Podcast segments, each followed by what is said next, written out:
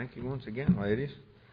I have to be so careful because I, I want to start humming along with them things too much, and I'm over here trying to lead the singing on it, you know, and I got to be careful because Andy's over there. He just threatening to push the button up just a little bit, and then you'd all hear me up here. So uh, I'm trying to restrain myself here, and and then now next week Melvin's going to be back there running it because Andy's going to be out of town. I'll feel safe then. I know I'm, I got some confidence there, but right now don't. And you heard last week what can happen too if he gets a mean streak. And yeah, those of you that weren't here, you missed that. See what happens. So behave.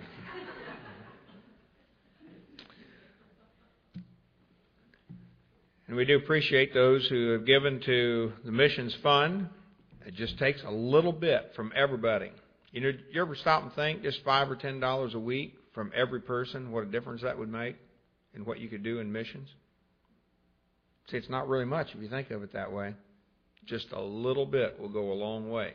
So let me encourage you to uh, participate, and let's see if we can do something to to uh, reach out with the gospel message. Let's turn to book of Psalms this morning, Psalm 15. Well, actually, let's turn to 2 Samuel first. So if you want to put your finger in Psalm 15 and, and then turn to 2 Samuel chapter 6. I'm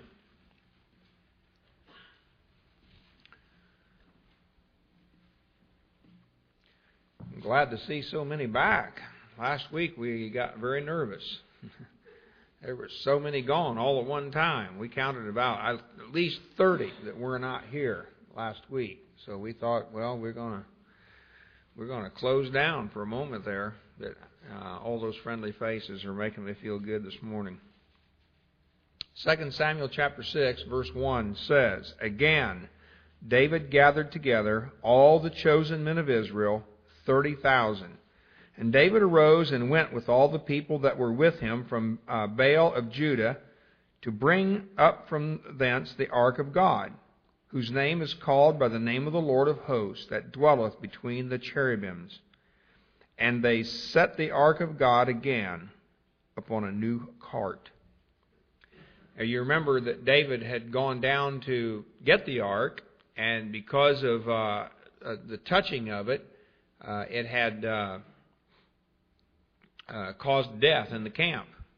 And David was distraught over that, but he was determined, it says, to bring the, the ark up to the city of God, the ark of God. And he wanted to bring it to David's city, the city of David, Mount Zion. And he had a desire to have it nearby in his presence. And then you find over in verse 10, it says, David would not remove the ark of the Lord unto him into the city of David, but David carried it aside into the house of Obed Edom the Gittite.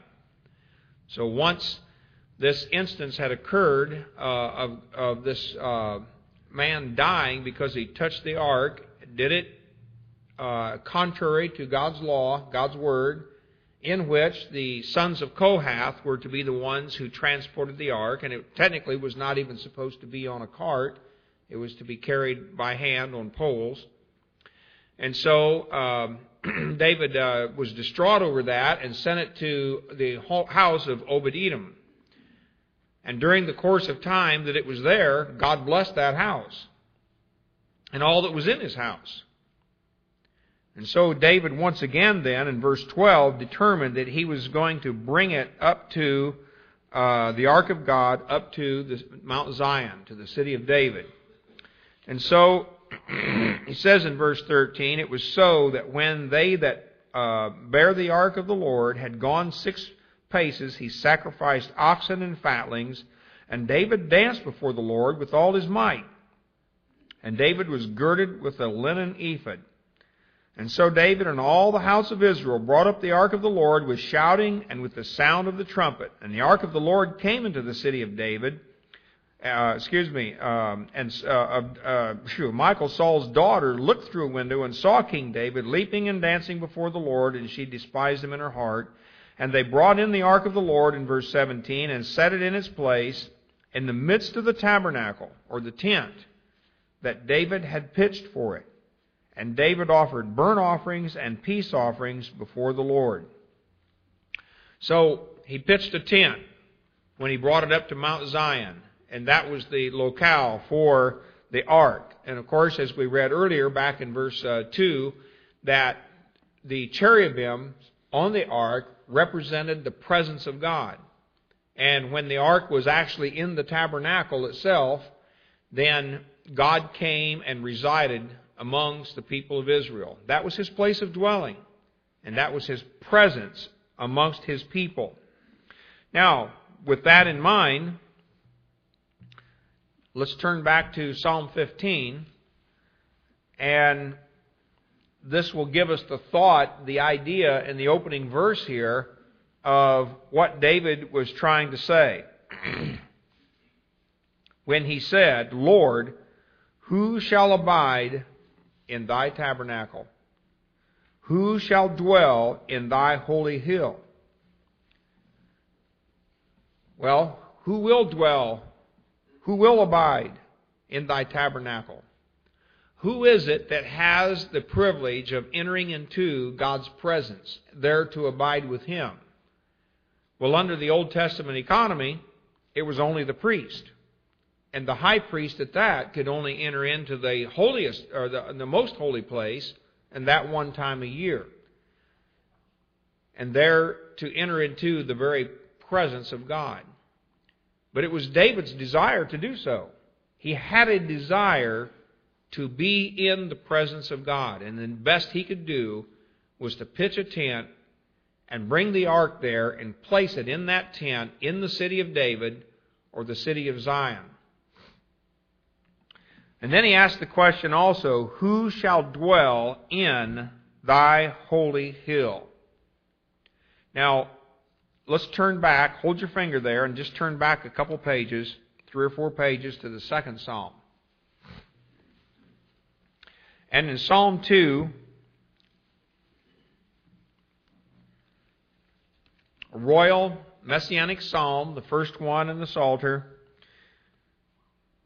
states in verse 6 Yet have I set my king, or established, or appointed my king upon my holy hill of Zion. Here he identifies the holy hill he's talking about, the hill of Zion, the very place where David took the ark, the very place where he pitched the tent. Only here he's speaking of the future and that coming day when God would set his ultimate king, Messiah, on a throne on his holy hill in Zion. And so that gives us the setting in which David was penning this psalm. And his question, who can do this? Who is it that can enter into the presence of God? Who is it that can abide with him and dwell with him? Abide means to have that privilege of being in His presence, dwelling, the idea of permanence. Who is it that can come and spend time with Him?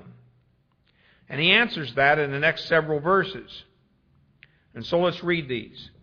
In verse 2, he says, He that walketh uprightly and worketh righteousness and speaketh the truth in his heart he that backbiteth not with his tongue, nor doeth evil to his neighbor, nor taketh up a reproach against his neighbor, in whose eyes a vile person is contemned, but he honoreth, honoreth them that fear the Lord.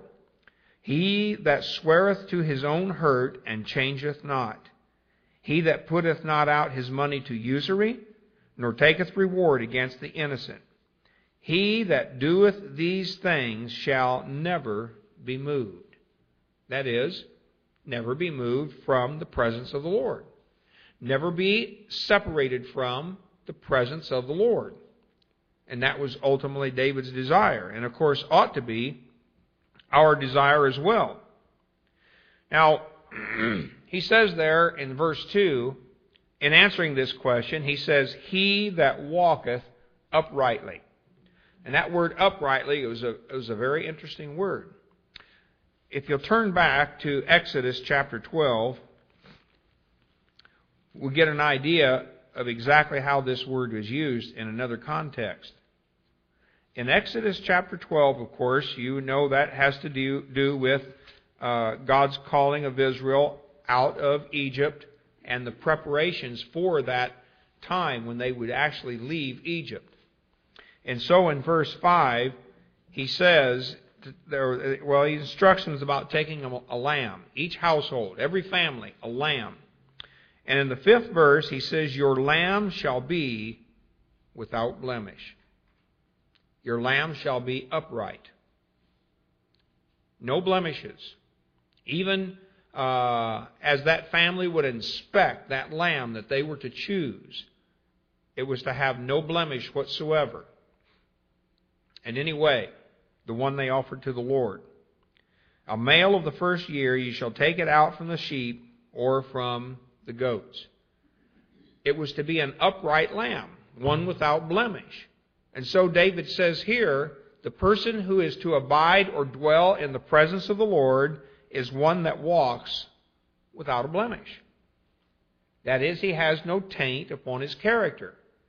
He is a man or a woman who walks in the steadfastness of their integrity. They walk in righteousness. They walk in a holy manner. Excuse me. They walk in such a way that nothing can be questioned regarding their character and their integrity, the person they are. Now, he says also, he speaks the truth in his heart. And so their inner life is well ordered.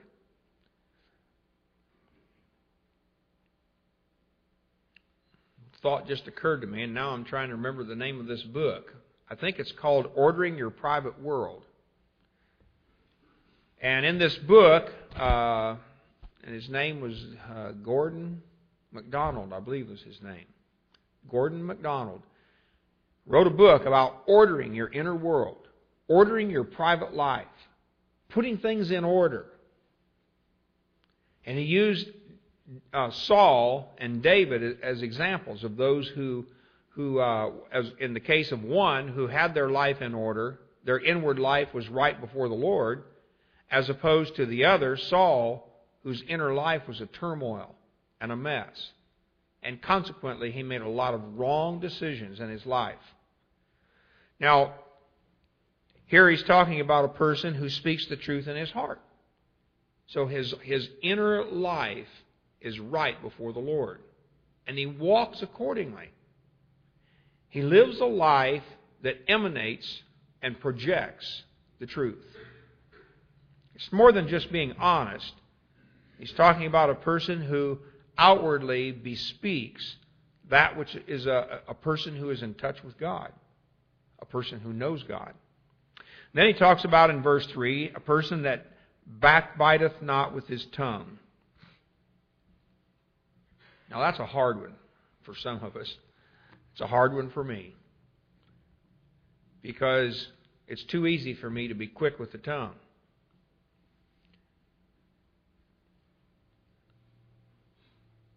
But the person who's going to dwell in the presence of the Lord is going to be a person who holds his tongue.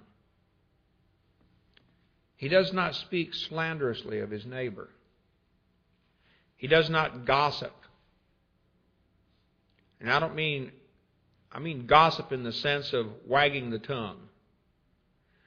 Speaking ill to the point where another person is hurt because of what you said. And we have too many conveniences today that allow us to do that. We can email, we can call on the phone, we can text message, we can do all kinds of things to communicate.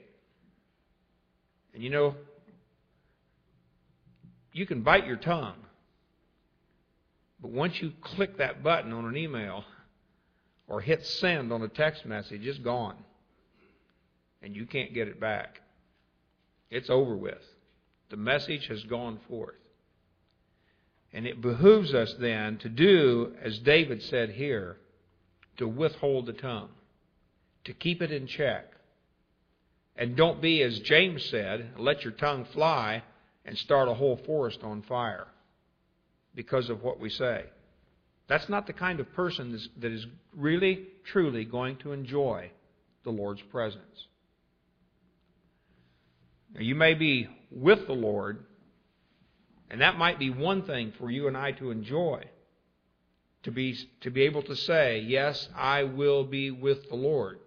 It's another thing altogether to be able to enjoy His presence and His nearness, to enjoy that intimacy, to enjoy the closeness of those who are particularly dear to His heart, as it was even with the Lord Jesus when He dealt with His twelve disciples and had three that were particularly close to him out of the twelve. Or David, who had that group of men that were particularly close to him and intimately associated with him, above and beyond all the others. And yet, even though they showed their loyalty to David, yet there were those who stood out, those who distinguished themselves before David. And there are those who will distinguish themselves before the Lord. There are those of us who, if we walk according to his precepts, will, as it were, we will, you know, quote, stand out. It's just like having an awards banquet. Many awards may be given, but some awards are much greater than others. Some are more prominent than others. Some call for more applause and praise than others. And so this person here, he that backbiteth not his, with his tongue, or speaks slanderously of his neighbor, or withholds the gossip of his neighbor, has the greater privilege, has the greater honor and ability to have intimacy with the Lord and abide in his tabernacle or in his tent. You know, there were, interestingly enough, you think about it. Think about all the wealthy men in the Bible, like Abraham, who was one of the wealthiest men of his era, who could easily have built a home and a permanent dwelling place, but he didn't. He chose to live in a tent. And that's the mindset that Abraham had towards life on this earth. Why is that? Because the writer of Hebrews tells us in chapter 11 that he looked for a city whose builder and maker is God. He had another place he wanted to move to. He had a greater desire to abide and dwell there than he did here on this earth. then he says, This person here who is going to dwell in the presence of the Lord and in his tabernacle, who will abide or dwell on his holy hill, is a person who doeth evil, uh, does no evil to his neighbor. Now, this, this is an interesting word here as well. This word evil means to do, it's translated in a, in a number of ways. Uh, it means to do no wickedness to his neighbor, or no evil in contrast to that which is good and it's used that way several times. If you if you look over, let's turn to Amos, to the little book of Amos over in the minor prophets. So you got Isaiah, Jeremiah, Lamentations, Ezekiel, Daniel, Hosea, Joel, Amos. And Amos chapter 5, verses 13 and 14. You'll see the same word used here in contrast with the idea of doing good. He says in verse 14, Seek good and not evil. Well, that's the same word here. And he says then, That you may live. And so the Lord, the God of hosts, shall be with you, as you have spoken. Hate the evil and love the good, and establish judgment in the gate. That is, in the gate of the city where the uh, political and governmental decisions were made for that local community, he says that is the place where you need to learn to hate the evil and love the good. It may be that the Lord God of hosts will be gracious unto the remnant of Joseph. Of course, here he's speaking, Amos speaking to that uh, that remnant that, would be returning from captivity.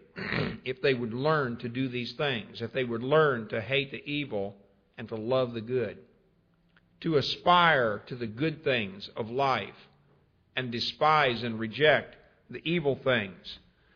The um, Greek word ponero is used in translating this word, which you probably well know that's where we get our English word for pornography. So when he talks about not doing evil to your neighbor, this, this is a particularly uh, heinous word.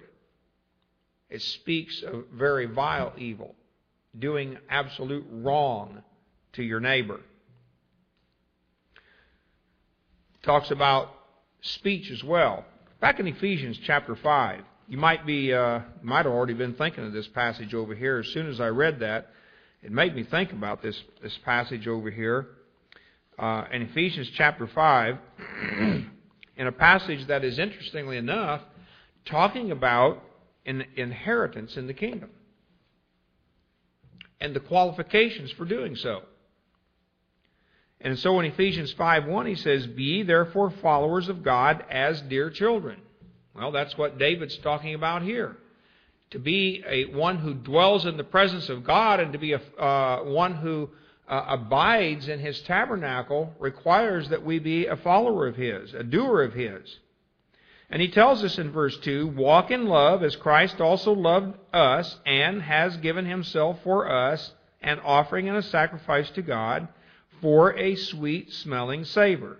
But fornication and all uncleanness or covetousness, let it not be once named among you as becometh saints, neither filthiness, nor foolish talking, nor jesting, which are not convenient, but rather giving of thanks.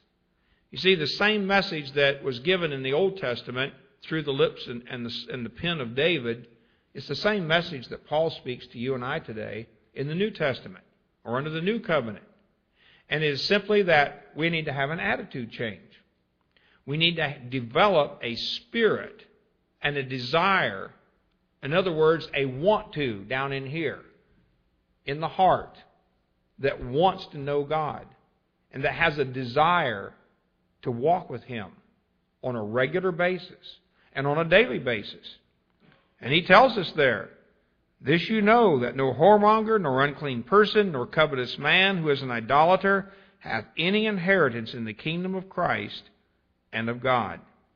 And so the whole idea here of this, this, these character things, these character issues, prohibiting one from having any inheritance in the kingdom of God, is the same thing that he is speaking about here in having a presence, a dwelling place on his holy hill. Because that holy hill, as we just saw from Psalm chapter 2, is the very place where the Lord, uh, God Himself will install His Son as King of the earth during the Messianic rule. And so, if we hope, if we desire, if we want to have any participation in that Messianic rule, then it's going to behoove us to develop the kind of qualities and character traits that will allow us to do that that will allow us to receive that well done, thou good and faithful servant. And so, you know, coarse jesting, foolish talk, dirty jokes, or I think what is even worse is just innuendo or double talk. We, we like to call those, uh, somehow we like to call those clean jokes. You know, where we use double talk, where we use a, word that's acceptable socially and publicly, but yet has a double meaning, and we all know it means something else. And then so we try to get a good laugh out of it. And that's what he's talking about here. Pornero. That kind of evil. That kind of wickedness that comes out of the inner man. Um, then he tells us in verse uh, at the end of that verse, nor taketh up a reproach against his neighbor. And that means just exactly what it says in reproach. No reproach against your neighbor, no insults, no uh, disgrace, no contempt against your neighbor. And of course, I don't think he means anything here more than we know what the New Testament word as Jesus applied it means. When the rich young lawyer came, you know, asking about uh, the Lord what he must do to inherit eternal life, and the Lord told him, and he says, Well, who's my neighbor? Who's my neighbor? And then he told him the story about the Good Samaritan. And he asked him now, which one was neighbor to him that uh, stopped along the way? Was it the, the, the priest who went out of his way to go around this guy who'd been beaten up? Or was it the one, the Samaritan, the Gentile, who stopped and helped him on the way? And he said, Well, the one that helped him. And he says, Well, then you go do likewise. So that's what it means to be a neighbor. And he says here on the negative, the opposite don't bring reproach against your neighbor. Do grace your neighbor. Do hold them in high regard and be a blessing to them. Verse 4 he says, In whose eyes a vile person is contemned. Now that word contemned or contempt uh, is an interesting word, and it's interesting how this is translated uh, literally. Rotherham in his Bible uh, his literal translation Bible says it this way. He says, despised in his sight is the reprobate. And Robert Young in his translation says, despised in his eyes is a rejected one. In other words, he's simply saying that the person who aspires and desires and understands what it takes to enter into the presence of the Lord, to abide in his holy hill understands what a rejected one is. And he, and he, just like the Lord, despises that one. That's why you have so many psalms. We call them precatory psalms, which are very difficult and hard for some people to understand. Is how can they say such evil, bad things about their enemies? Well, they say them because God said it. Those who are the enemies of God, God holds in despite. He rejects them. And a word we use to call them that is a reprobate. And so he's saying a person who aspires and desires to stand in the presence of God, to abide in his holy hill, is a person who does that thing. They understand who and what a rejected one is. And unfortunately, as we find so often, especially in the New Testament, the Lord says, Many, many in that day will come to me and say, Lord, haven't we done all these things? And then He's going to say to you, Depart from me, you workers of iniquity. They're going to be rejected, they're going to be turned away or disapproved and unqualified for any presence of the Lord in that day when he comes to establish his king on his holy hill. Now, he tells us also, but he honors them that fear the Lord. You see, he is a person of discernment, a person of distinction. He is able to discern between them that fear and honor the Lord as opposed to the person who doesn't, the one who's rejected, or literally the rejected one, the reprobate person, the one who is unqualified. He knows how to do that. And not only does he know how to do that, he practices that. He practices that according as the Lord practices that rejection. Now, he that honors them that fear the Lord, he that swears to his own hurt and changeth not. Now that's a hard one. He swears to his own hurt, or he swears to suffer evil. In other words, he's made up his mind he will pay the price. This person swears to his own hurt. That is to say, if it's going if, if swearing rightly before the Lord is going to cause him pain, if it's going to cause him to suffer, in order to abide in the presence of the Lord, in order to be established on his holy hill, then they're willing to take the pain. They're willing to take the suffering.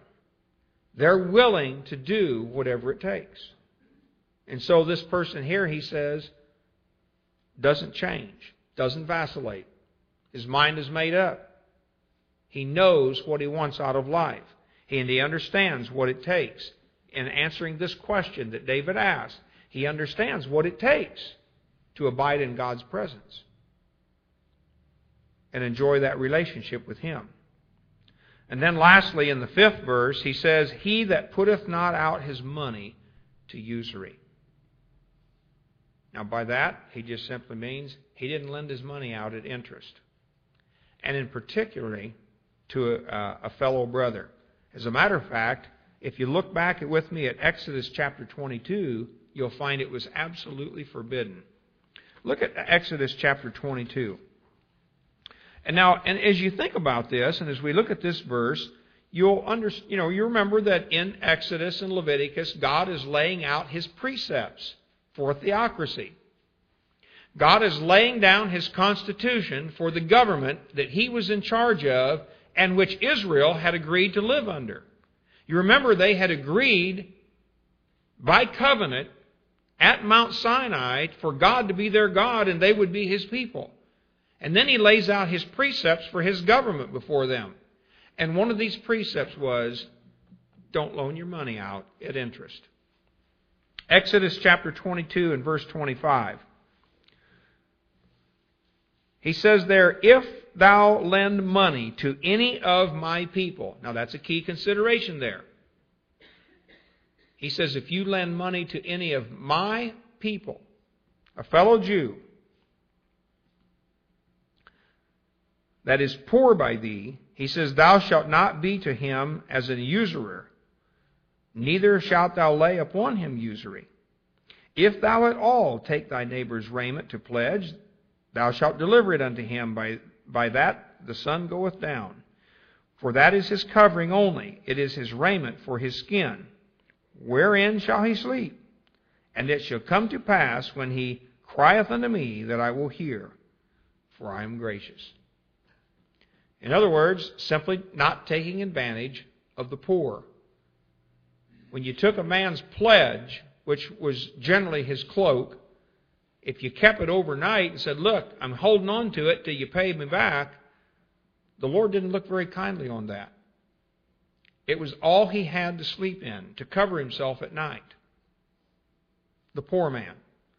And so he demanded that you, at, when the sun went down and the chill came in the air, you return that cloak to him so he would have something to sleep in that night and keep warm. Now, you could take the pledge back the next day, and you could do that over and over until he finally repaid the loan, and you weren't to charge him interest on it either. So, he holds this back here in Psalm 15 in very high regard. That if you expect to abide in the Lord's presence, then you better treat your fellow man with respect when it comes to finances. And you better do right by that person. Nor, he says, does he take reward against the innocent. No bribes. He cannot be bought. His character is not for sale. His integrity doesn't have a price on it. He is going to stand firm in a righteous walk before the Lord. And he is not going to allow these things to dissuade him in any way. And he says, He that doeth these things shall never be moved. That is, he will not be moved away from the prospect of dwelling on his holy hill of Mount Zion. He will not be moved from his prospect of sharing in the future rule of Messiah over this earth in his kingdom. He can't be moved from that. If you'll look over just a couple of pages at Psalm 24, you know, David there again lays down the same principle. The same principle. He says in verse 1 The earth is the Lord's and the fullness thereof, the world and they that dwell therein. For he hath founded it upon the seas, and established it upon the floods. Verse 3 Who shall ascend into the hill of the Lord? Or who shall stand in his holy place?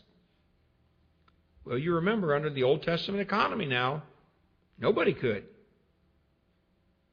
Only the high priest could actually stand in the holy, or the, or the priest could actually stand in the holy place, and only the high priest in the most holy place. It was not possible to go here. Even the Lord Jesus, when he was upon the earth, never entered into the temple. He entered into the temple court area where everybody else was allowed. But being from the tribe of Judah and not a Levite, even he could not enter there legally. But now that Christ has died on the cross, now that he has paid the ultimate sacrifice, now that the veil has been rent in two, the way is open for us to enter in. But it better be under the precepts that David lays down here by the ministry of the Holy Spirit when he says, He that hath clean hands and a pure heart. You know, to have clean hands means that you can't be accused of anything. That's, that's the upright person or the person without blemish back in Psalm 15 and verse 2.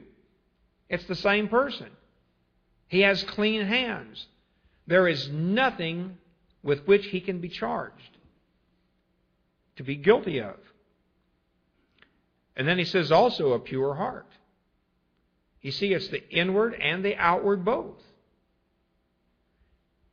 And by now, I hope you're thinking about the Sermon on the Mount.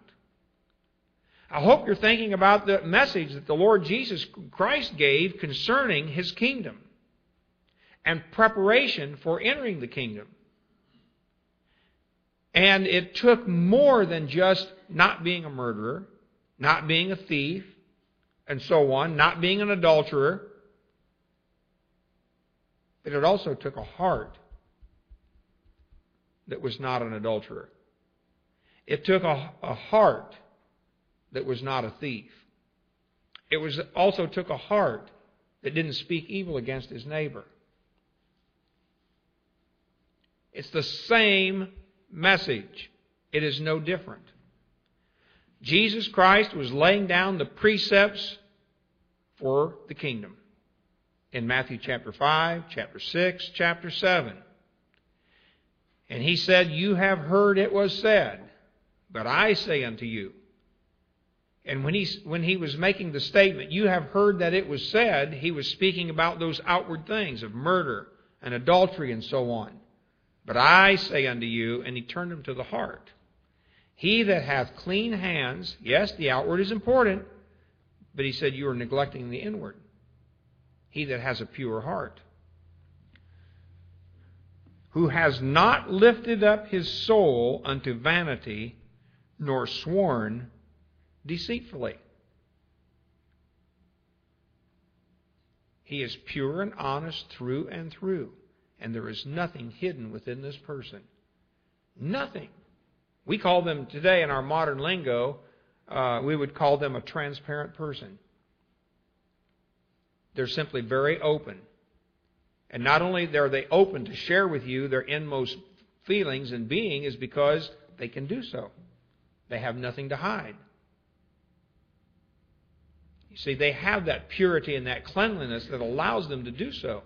It's the person who doesn't have it that withholds and doesn't want to bare their, as we would say it, bare their soul to you or show their transparency.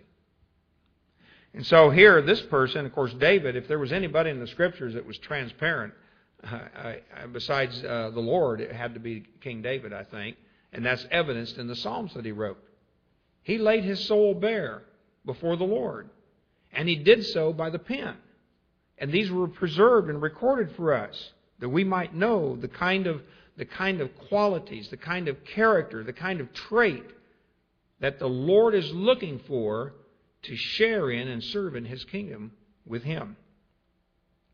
Verse 5 says, He shall receive the blessing from the Lord and righteousness from the God of his salvation. This is the generation of them that seek him, that seek thy face, O Jacob. These are the ones. These are the ones who will dwell in his presence. These are the ones who will stand in his holy place and ascend unto the hill of the Lord, is these who manifest these character qualities. Now, I don't know if I should take the time to do this, but maybe I should just briefly run over to Ezekiel chapter 18 Ezekiel chapter 18. Now, it's a, going to be a mighty, huge, big temptation to look through this entire chapter, but we obviously don't have time for that. So let's just pick out a few things here that point to us the same kinds of things that David was saying in Psalm 15 as well as in Psalm 24. And then we might understand, then might we understand 2 Samuel chapter 6 and why it was so important for David to bring the ark up to the city of Zion. Why it was so important to David to be able to pitch a tent and have the ark right there with him in his presence. He's talking here in Ezekiel 18. Of course, the, the, the people of Israel are, are in Babylon. They're in captivity. And there was a proverb going around. You'll see it in verse, verse uh, 2. He says in verse 1, The word of the Lord came unto me again, saying, What mean ye that ye use this proverb concerning the land of Israel, saying, The fathers have eaten sour grapes, and the children's teeth are set on edge? And this proverb was saying this, that they understood that when the fathers sinned, it was passed down to the son. And so each succeeding generation had to pay for the sins of their fathers. Well, why was that important? Well, they were saying, hey, we're over here in Babylon, we're suffering, we're innocent, we are paying for the sins of our fathers. And the Lord's purpose in this entire chapter is to correct that whole idea and say, no, that's not so at all. Each person will stand and pay for his own sin. Each individual person will be held accountable for his own deeds. And you are not here in Babylon paying the price for your father's sins. You're here paying the price for your own sins. Now, of course, it was the sins of many generations that ultimately led to God putting his people in captivity for that 70 years. But it was not their previous generation's sins, it was their generation as well. And so he gives three examples. He gives an example of a father and then of a son, and then, if we read into it correctly, a grandson. Three generations here. The first generation um, does that which is right. The second generation doesn't do what is right, but yet the third generation then turns back and does what is right. And he's simply saying that in each of these, each one will stand accountable for his own actions, not the actions of someone else. And so they were complaining. In verse 25 then, it says, You say the way of the Lord is not equal. Hear now, O house of Israel, is not my way equal and not your ways unequal? In other words, this whole idea unequal, he was thinking it's actually the word balance. So you think of the scales, and you think of the idea of just and being right. And they were accusing the Lord of having unjust scales, being unequal or out of balance. And God told him, No, it's not my ways that are out of balance, it's your ways. You are out of balance. You're thinking incorrectly. You're not right about what you're saying here about the sins of the fathers. And this proverb ultimately one day is going to be done away with. And you're going to find out just what the ways of the Lord are. Well, he says in verse 26 when a righteous man turns away from his righteousness and commits iniquity and dies in them for his iniquity that he hath done, shall he die. Or maybe I should say it with more emphasis that he hath done, shall he die. And so in verse 27, again, when the wicked man turns away from his wickedness that he hath committed and doth that which is lawful and right, he shall save his soul alive. This is how you save your soul. You save your soul by doing what is right, according to Psalm 15 and Psalm 24, so that you can enter into the presence of the Lord. It's one thing, see, as Israel did, to have passed through, uh, passed under the blood, through the waters of baptism of the Red Sea, passed out on the other side into the wilderness, and now belonging to the Lord. from that point on, he called them his people. But later, they entered into covenant relationship with him. Later, there developed a responsibility on their part to obey him. And so he tells us here in this passage regarding, now remember, he's talking about these Israelites in Babylon. He's talking about these who ultimately and, and soon would be brought back to the land of Israel. They would be reestablished in the land. And he's saying, he's just simply saying to them, if you will do right, then this will happen. He says in verse 28, Because he considereth and turneth away from all his transgressions that he hath committed, he shall surely live, he shall not die. Yet saith the house of Israel, The way of the Lord is not equal. O house of Israel, are not my ways equal, and are not your ways unequal? Therefore I will judge you, O house of Israel, every one according to his ways, saith the Lord the Lord God, repent and turn yourselves from all your transgressions, so iniquity shall not be your ruin.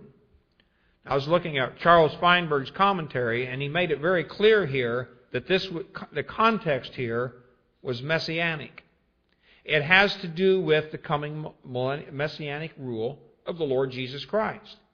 And if you're going to participate, if you're going to share in that ultimate blessing, that he's talking about, or in Psalm 24, he called it blessing and salvation, because in the Old Testament economy, this salvation was pointing to participation in the messianic rule. Then he said, You're going to have to repent. You're going to have to turn and do the right works of the Lord. You're going to, ha- and, and he says, if this, this one who's committing iniquity, if he turns and does these things, then he says, You'll live. But the righteous one who does the other way, he goes back or backslides and commits iniquity, then he says he shall die. So what's the point? Well, in, on a temporal basis, they were physically going to die or they physically would live. But ultimately, when it comes to the messianic rule,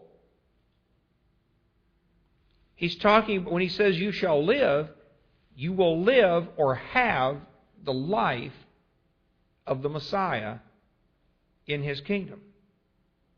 So, what he's trying to tell us there then, he says, when you die, or, well, excuse me, when you face the Lord in judgment, because that's what he's talking about, they're going to be judged, each one according to his ways. When you face the Lord in judgment, it is your character at that point in time that's going to determine how you will be judged. So that behooves us then to be in a right relationship with the Lord at all times. It will have done us no good to have been considered and declared to be righteous for 20, 30, 40, 50 years of our life, then turn back, die in that condition, and then expect that God's going to overlook all of that and look at those previous years of righteousness or doing right and then think that God's going to overlook that and say, well done. Because He's not going to do that. That's not the message He's giving us here. Consequently, in verse 31, He says, Cast away from you all your transgressions, whereby you have transgressed, and make you a new heart and a new spirit. Now listen, He is talking to His people. He is not talking to unsaved people here. He's talking about you and I. He is talking about the one here who needs a new heart. You need to have a new spirit. Or basically, he's saying you need to develop a new attitude. If you are holding out the hope of participation with Christ in his coming kingdom, then we need to have a new heart. What did David say when he sinned? Psalm 51 Create in me, O Lord, a clean heart and renew a right spirit in me.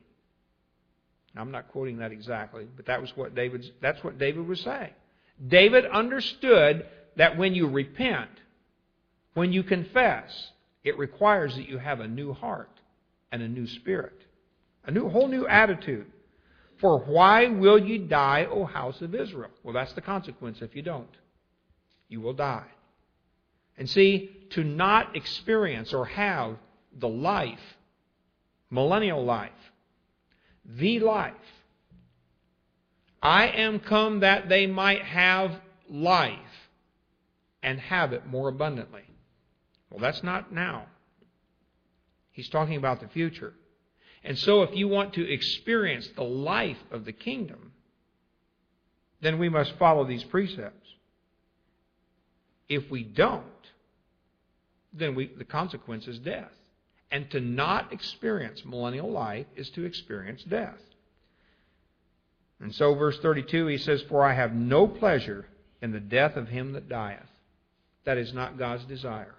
It brings no pleasure to him for us to be obstinate and absolutely refuse to turn from our evil ways, our sinful ways.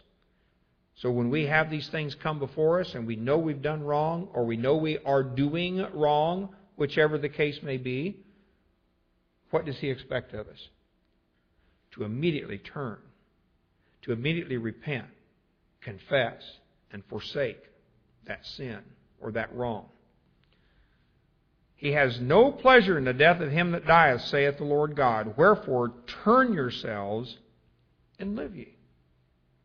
If you turn, if you confess, if you repent, then we have the promise of life we have the promise. And so that ultimately then fulfills the answer to David's question Who is going to abide in my tabernacle?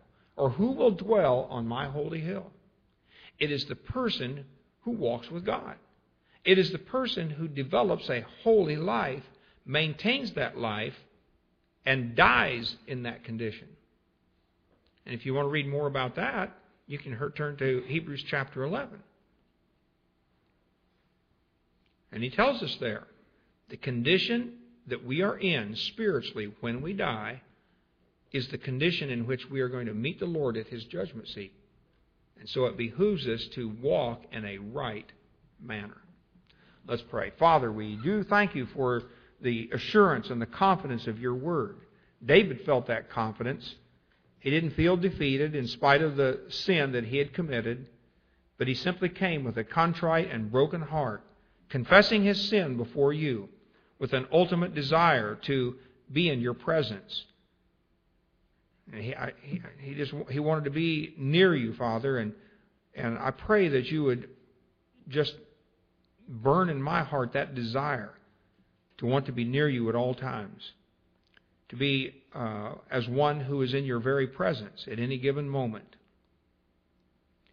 I pray that you would open our eyes to the truth of that torn veil that allows us into your presence where we might confess our sin, where we might lift our hearts in adoration and praise to you and thanksgiving for all that you have accomplished to us through the sacrifice of Jesus Christ our Savior. Bless us, I pray, Father, that we would go forth with joy and rejoicing in all that you've accomplished for us. For we pray today in Jesus' name. Amen. And if you have a an urgent need or a desire, or if you just want to come and pray, then we want to give you just an opportunity to do that. Or if you want to join our fellowship, we want to give you that opportunity as well. 349, verse 4. Let's stand as we sing.